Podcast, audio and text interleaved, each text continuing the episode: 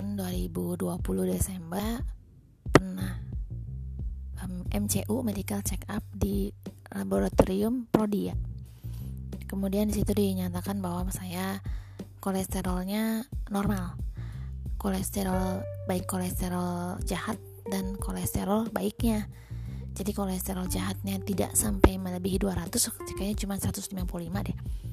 Uh, apa sih triglycerides triglycerides apa sih, bukan orang kedokteran nih, jadi oneng. Terus sama uh, kolesterol baik uh, yang ditambahkan kolesterol H D L. Oh, kalau yang jahat L D L ya, untung bukan L D R. Uh, apa L D R juga jahat ya? Eh itu uh, benar-benar.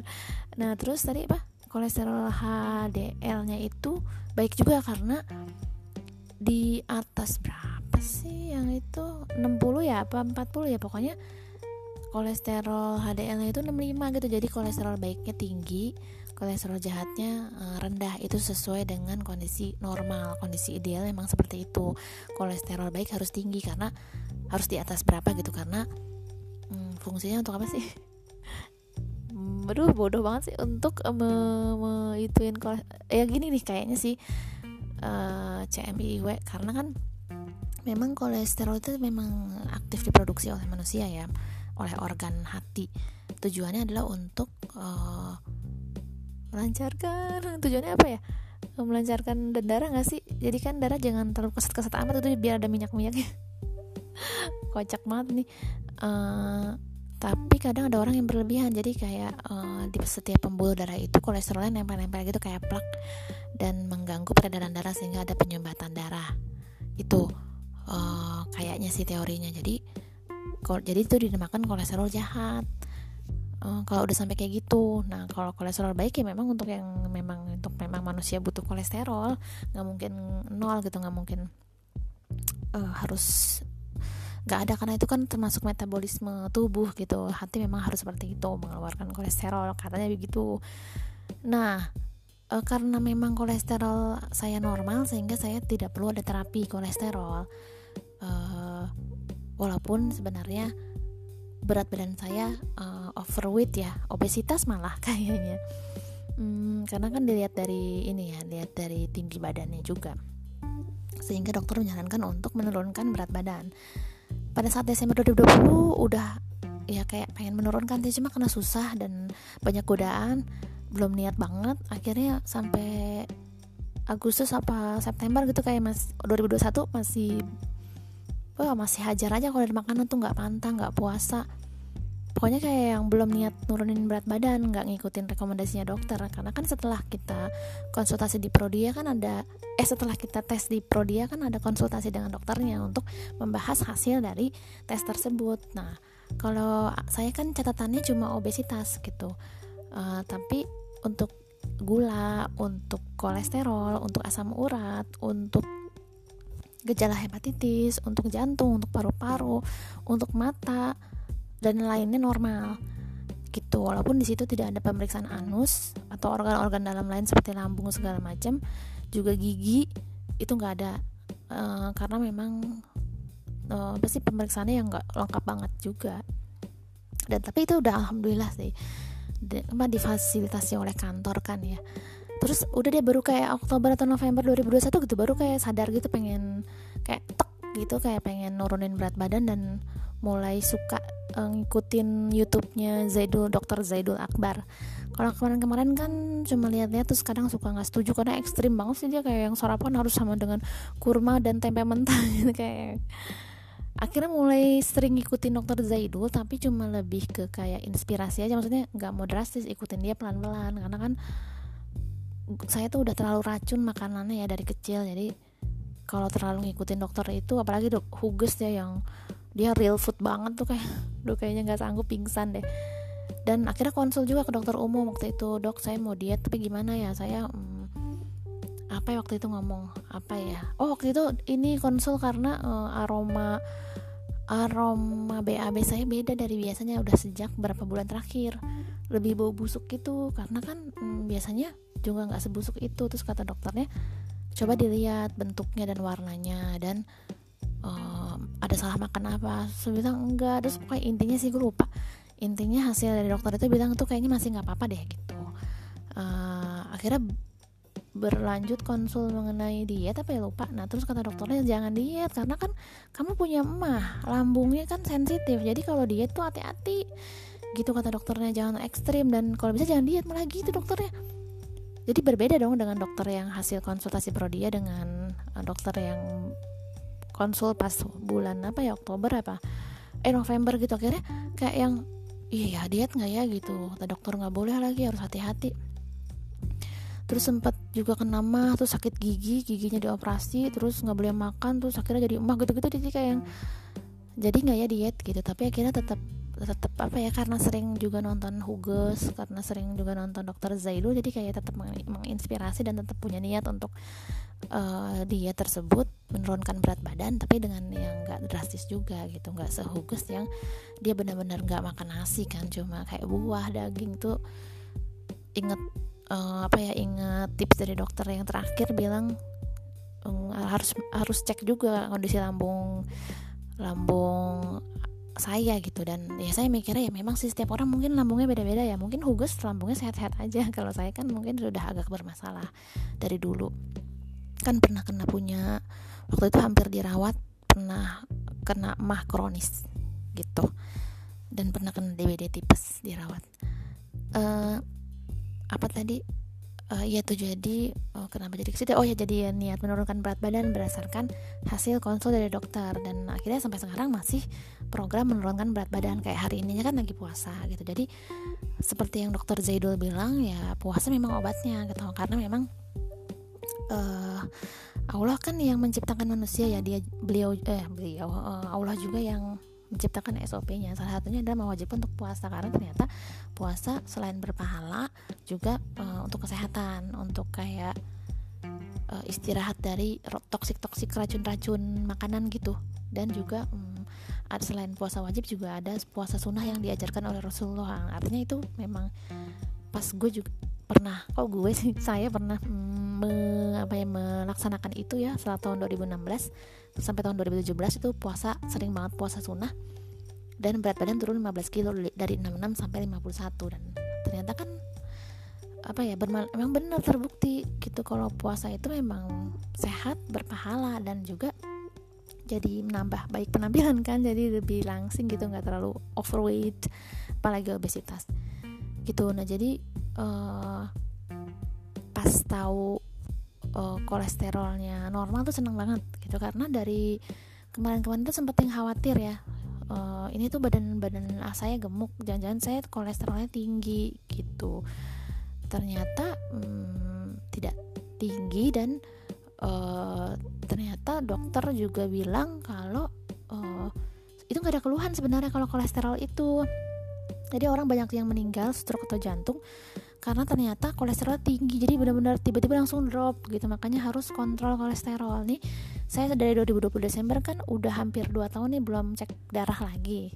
Mudah-mudahan sih uh, tetap normal ya. Uh, karena kan kalau saya googling juga uh, yang menyebabkan kolesterol kan salah satunya makanan, misalnya makanan yang berminyak, goreng-gorengan, terus susu, daging sapi, seperti itu kayaknya. Jadi harus pantang gitu. Sebenarnya uh, saya juga selama ini nggak pernah pantang sih. Tetap minum susu, makan daging, terus juga gorengan apalagi favorit banget. Tapi bersyukurnya alhamdulillah nggak ada kolesterol. Mungkin ya, mungkin analisa saya adalah walaupun saya gemuk, tapi kan gemuk bukan menandakan kolesterol. Gemuk itu kan kalau saya googling juga itu lemaknya lemak yang di di bawah kulit, bukan lemak yang di dalam pembuluh darah. Beda, walaupun itu juga sama-sama bahaya, sama-sama juga uh, lemak dimanapun juga bahaya ya, tapi lebih berbahaya yang memang yang kolesterol yang di pembuluh darah sih sebenarnya. Kalau dari lemak dalam kulit sih emang ya kalau bisa dihindari, karena itu takutnya jadi kayak sarang penyakit lainnya. Dokternya juga bilang kan waktu konsultasi di Prodia, um, Mbak tuh cuma obesitas doang, yang lainnya normal, tapi Mbak dengan obesitas takutnya menimbulkan penyakit yang lain. Kalau bisa turunkan berat badan. Ya udah akhirnya uh, saat itu belum ada niat, tapi akhirnya tahun dua ribu dua puluh satu mulai punya niat. Terus ya sempat turun juga sih empat kilo setelah puasa, uh, puasa Ramadan maksudnya. di dua ribu dua puluh dua. Nah, terus tadi apa tuh? Uh, iya, jadi uh, kalau yang sudah punya kolesterol memang harus terapi gitu. Jadi memang terapi ke dokter, dicek dulu sebelum ke dokter uh, jumlah kadar kolesterolnya setinggi apa. Kan ada yang dua ratus lima puluh, ada yang tiga ratus, bahkan empat ratus, bahkan beratusan lebih lah gitu, tinggi banget ya enam ratus. Itu kan udah parah, karena kan normalnya kan dua ratus, bahkan kurang dari dua ratus gitu. Jadi dicek dulu, nah kalau tahu setinggi apa, nanti kan dokter kasih obat obat penurun kadar kolesterol tersebut, sembari e, memantau makanan gitu. Kalau bisa sih pantang, bahkan kalau bisa puasa, sering-sering puasa benar-benar, bahkan gak cuma puasa Senin Kamis, bahkan gak cuma puasa Daud, sampai tiap hari gitu kalau udah tinggi kolesterolnya. Karena memang puasa tuh memang jalan yang terbaik ya, maksudnya berapa kali coba kolesterol eh berapa kali coba diet yang begini begitulah kayak kurang berhasil gitu, dan malah jadi emah gitu pas nyoba puasa. Belum pernah sih puasa tuh bikin jadi emah gitu. Jadi memang ih, amazing banget ya Allah udah ngasih aturan. Nah terus Uh, ya udah, sekarang sih mau coba uh, tes kolesterol sejauh mana, dan tetap mau coba ngurangin makanan-makanan yang seperti dokter Zaidul bilang itu empat poin ya, yang berminyak atau gorengan, terus tepung, nasi sama gula gitu, mengurangin.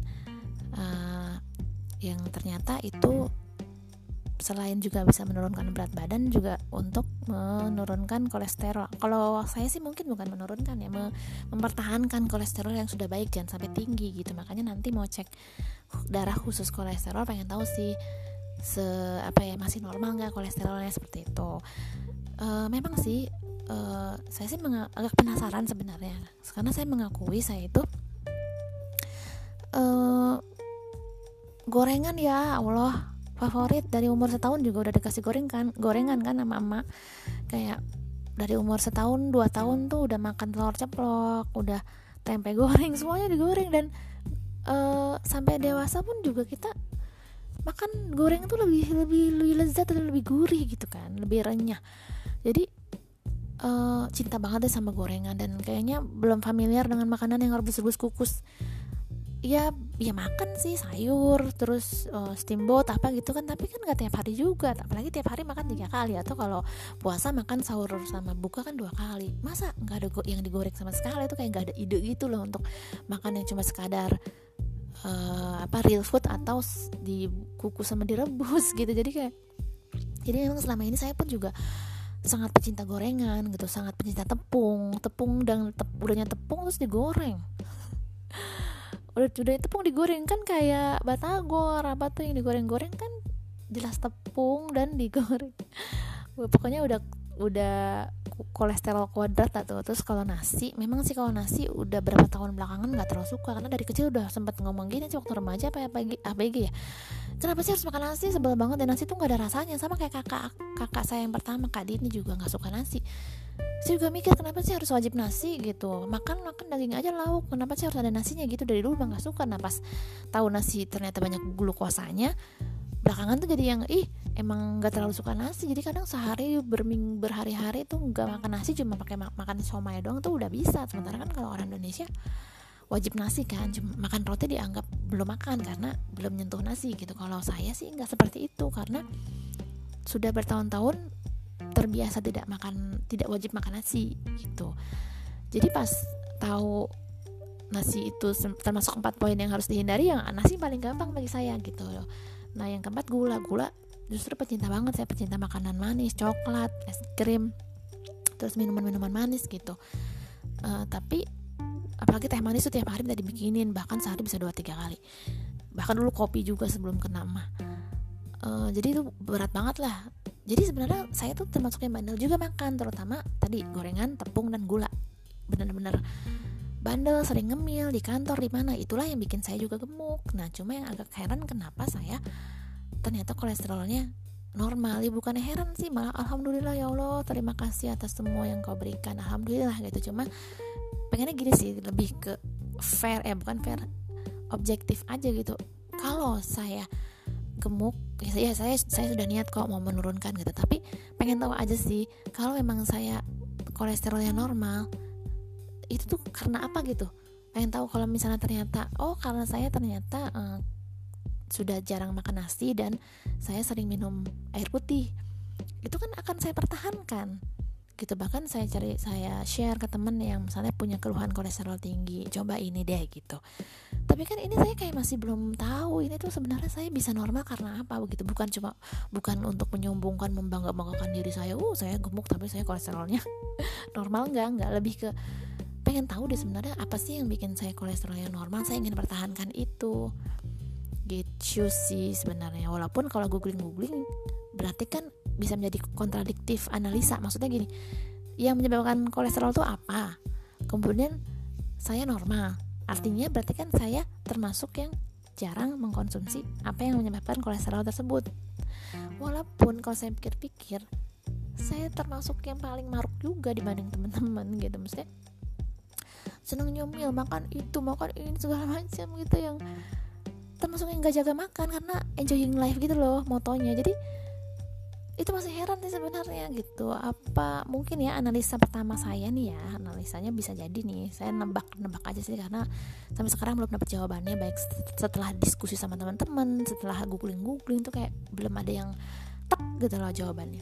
Mungkin ya saya kolesterolnya normal dan saya akan pertahankan itu, dan semoga setelah ini saya tes kolesterol juga masih normal, mungkin uh, karena alasannya satu, saya uh, tidak terlalu suka nasi, tidak wajib nasi, bisa jadi itu.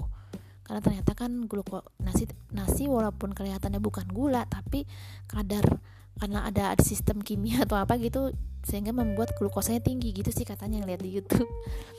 Uh, dan kayaknya kayak kata Dokter Zaidul juga tinggi deh nasi.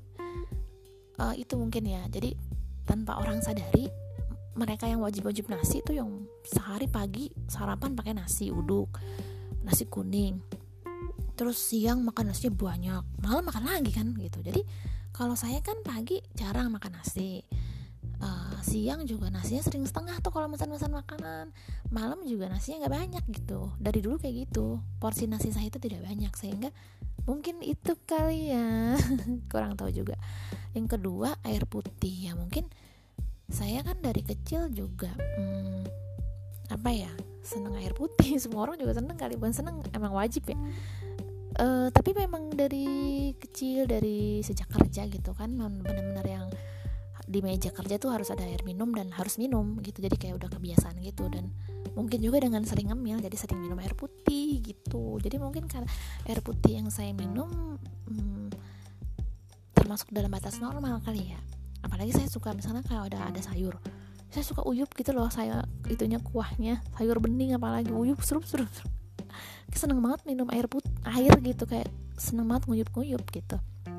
Mungkin itu ya, karena ada beberapa orang kan yang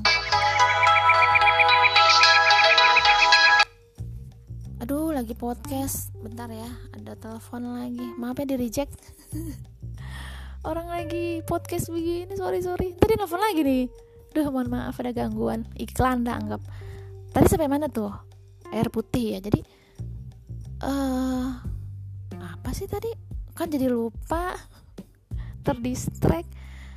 Air putih iya gitu. Jadi saya uh, mungkin termasuk yang nggak tanpa disadari sebenarnya uh, termasuk yang cukup lah uh, konsumsi air putihnya, karena ada beberapa uh, teman yang Uh, dia sampai masuk rumah sakit gara-gara apa sih itu namanya, infeksi kandung kemih ya, apa sih itu itu kan ternyata pas dicek dokternya ada batu pada apa gitu, dan itu ternyata penyebabnya adalah kurang minum gitu. Dan beberapa teman emang kayak sering duduk di mejanya, terus sering duduk kurang bergerak dan kurang minum, gak sadar kan kerja, terus mungkin jadi kurang minum gitu. Itu banyak yang kayak gitu kejadian infeksi. Nah alhamdulillah saya kan belum pernah, dan Uh, bisa jadi memang karena saya belajar dari teman-teman yang seperti itu, saya jadi kayak udahnya suka air putih tambah suka air putih lagi gitu biar nggak kena itu kayaknya sih. Itu mungkin ya penyebab yang kedua, selain yang pertama nasi, yang kedua air putih. Yang ketiga segoreng-gorengannya saya, sesantan-santanannya saya masakan Padang, segoreng-gorengannya ma- makan ay- ayam goreng penyet, mungkin saya ada ada juga sayurnya kali ya sama buah gitu. Walaupun gua, buah sih saya baru rutinin dua tiga tahun belakang, belakang ya. Uh, sayur juga sih setahun belakang. Tapi tapi sebelum-sebelumnya sejak kecil sih memang, bahkan sejak di janin kan ibu juga sering makan sayur gitu, katanya rakus gitu. Dan waktu kecil kan juga dirawat sama pengasuh yang kayaknya juga gak ketinggalan sayur. Dan akhirnya sejak sadar sayur begitu penting dan buah juga penting, ya um, ya sering sering buah lah gitu, maksudnya buah diprioritasin, terus sayur juga yang nggak enak. Atau beberapa tahun belakangan tuh udah mulai kayak mesen-mesen tuh harus ada sayurnya, mesen makanan gitu. Jadi apa itu juga ya, maksudnya bandel-bandel saya mungkin sepuluh tahun lima tahun yang lalu yang jarang sayur atau buah, tapi kan dua tiga tahun belakangan makin sadar sering tuh makan buah sama sayur. Mungkin efek efek bandel yang kemarin-kemarin sudah kecuci kali ya dengan buah dan sayur yang saya rutin dua tiga tahun belakangan ini kali ya, gitu kali ya. Jadi pas pas banget diperiksa, pas banget udah bagus gitu kali e, apa namanya kolesterolnya. Karena emang saya akui apalagi setahun belakangan tuh kayak yang sayur banget gitu, kalau bisa tuh harus makan sehari maka harus makan sayur, terus buah juga kalau bisa sehari harus makan buah gitu. Kalau dulu kan ya terserah lagi inget-ingetnya aja gitu. Kalau setahun belakangan atau dua tahun belakangan kan udah mulai uh, aware. Mungkin itu kali ya yang alasan ketiga sehingga kolesterol saya normal. Yang keempat apalagi sih, bingung. Karena gini, karena kalau di googling kan penyebab kolesterol satu makanan, dua genetik, tiga gerak badannya olahraga, yang keempat stres gitu. Kalau dan empat-empat itu sebenarnya saya melak- saya tidak melakukannya loh. Misalnya kayak makanan saya tidak pantang, olahraga ya boro-boro ikut ikut gym, ikut klub, terus ngerutin tiap hari juga enggak. Stres ya, apalagi gue, saya memang sangat amat stres orangnya karena perfeksionis. Jadi kayak pencetusnya tuh empat-empatnya tuh, eh satu lagi apa tadi? Genetik ya, genetik. Kayaknya ada juga sih keluarga yang kolesterol. Eh nenek enggak ada yang diabetes. Ya gitu maksudnya. Uh, itu tuh kayak yang banyak banget yang saya lakukan juga kok, tapi kok saya normal. Sementara yang lain yang lebih kurus gitu, yang juga sama bandelnya makannya dan juga kelihatannya juga menjaga makanan, tapi kok kena, bahkan tinggi banget gitu. Uh, itu sih yang sebenarnya pengen saya tahu ya. Ya bisa jadi itu ya, yang ketiga itu dari makanan, yang keempat itu dari olahraga kali ya. Saya sebandel-bandelnya saya mungkin masih gerak kali ya, karena mungkin bisa jadi teman-teman yang lain bisa jadi nih ya manja dengan gojek, naik motor atau bawa motor sendiri atau bawa mobil sendiri gitu, sehingga mungkin kurang bergerak untuk hmm, sekadar jalan kaki gitu. Kalau saya kan ya maklum, saya masih naik angkot. Jadi ya saya ke, dari rumah ke depan dua ratus meter jalan, terus naik naik ke J P O, terus pulangnya juga jalan gitu. Mungkin jalan kakinya banyak ya. Terus sejak tahun lalu kan dua ribu dua puluh, sejak apa sih namanya hmm, W F A ya, ada Covid, saya kan kalau W F A saya selalu olahraga tuh setiap hari selama tiga puluh menit, pagi-pagi sebelum kerja, sebelum mandi dan kerja saya olahraga tiga puluh menit, dan itu sampai keringetan, sampai gobius, dan itu apa ya, enak banget gitu. Mungkin itu juga kali ya yang ketika dari Maret saya olahraga rutin sampai Desember dua ribu dua puluh. Jadi pas banget, pas banget sebelum saya dites di Prodia itu, setahun sebelum saya tes itu saya sudah menerapkan hidup sehat gitu. Mungkin jadinya pas dites tuh udah racun-racunnya mungkin udah kayak hilang gitu kali. Jangan-jangan emang sebelum tes saya tinggi kali ya, dua tiga tahun sebelum tes, bahkan sepuluh tahun sebelum tes, jangan-jangan emang tinggi, ke arah terus tinggi kan, karena kan saya bandel. Tapi kan setahun dua tahun sebelum tes saya mulai mulai sadar gitu. Nah olahraga, terus makannya dijaga, itu mungkin yang bikin kolesterol saya normal pada saat tes gitu. Makanya setelah tes saya juga harus menjaga dan mempertahankan. Dan alhamdulillah sih ya masih konsisten sih, walau, walau kadang suka bandel-bandel. Tapi ya uh, ya mulai dari podcast ini saya launch, ya saya akan coba komitmen lagi deh gitu. Karena ya apa ya, untuk menjaga kesehatan tuh penting ya, karena dengan kita sehat kan kita jadi bisa ibadah gitu. Dan kalau panjang umur juga dengan kondisi sehat juga semakin banyak amal yang kita berikan buat uh, buat dunia ini gitu, dan jadi ladang pahala saya di akhirat, menambah pahala dari sekian dosa yang saya perbuat, mudah-mudahan bisa menghapus gitu. Jadi tujuan saya sehat ya supaya bisa tidak menyulitkan orang lain. Saya juga sehat beraktivitas, dan dari aktivitas saya itu kan ibadah, karena kan niatnya ibadah. Mau saya makan, mau saya kayak podcast podcast gini aja kan saya niatin buat ibadah gitu. Uh, jadi semoga malaikat di samping kanan saya tolong catat ya, biar dilaporkan ke Allah. Pamrih banget sih, hitungan banget ya. Nah gitu, jadi yang keempat olahraga. Nah kalau masalah stres, ya Allah, saya tuh stres banget sampai rambut suka rontok. Terus kadang mah-mah kan suka stres karena karena dari stres kan.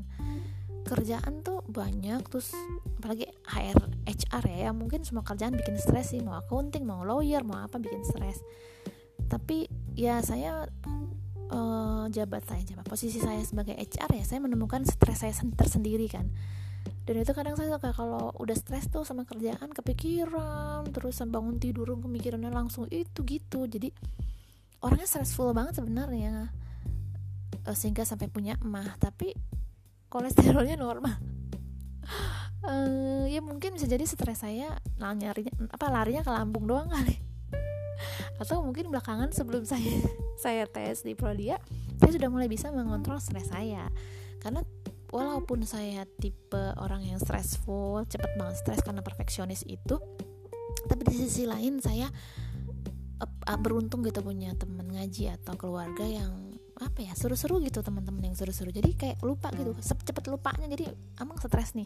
Tapi pas ketemu apa namanya ponakan yang lucu-lucu, terus ngobrol sama orang tua, tuh ngobrol sama teman-teman, happy-happy kesana kesini sama kakak sama yang lain gitu, jadi kayak hilang gitu. Terus bahkan saya suka asik sendiri dengan medsos gitu kan, saya orangnya kan aktif medsos gitu. Terus mungkin itu juga kali ya secara psikologis yang membuat saya stresnya hilang, saya akhirnya jadinya tidak numpuk jadi kolesterol gitu kali ya. Ya mungkin itulah yang kelima alasan yang membuat kolesterol saya normal, dan saya akan mempertahankan itu dan nanti akan coba tes. Semoga yang lain juga seperti itu. Terima kasih.